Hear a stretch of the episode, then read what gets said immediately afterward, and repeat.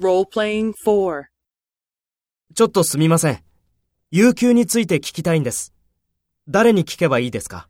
それなら、田中さんに聞けばわかると思いますよ。そうですか。ありがとうございます。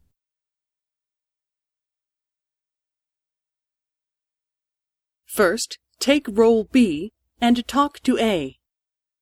ちょっとすみません。有給について聞きたいんです。誰に聞けばいいですか？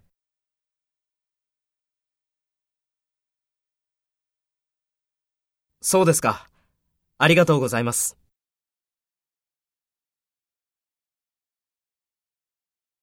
Next, take role A and talk to B. Speak after the tone.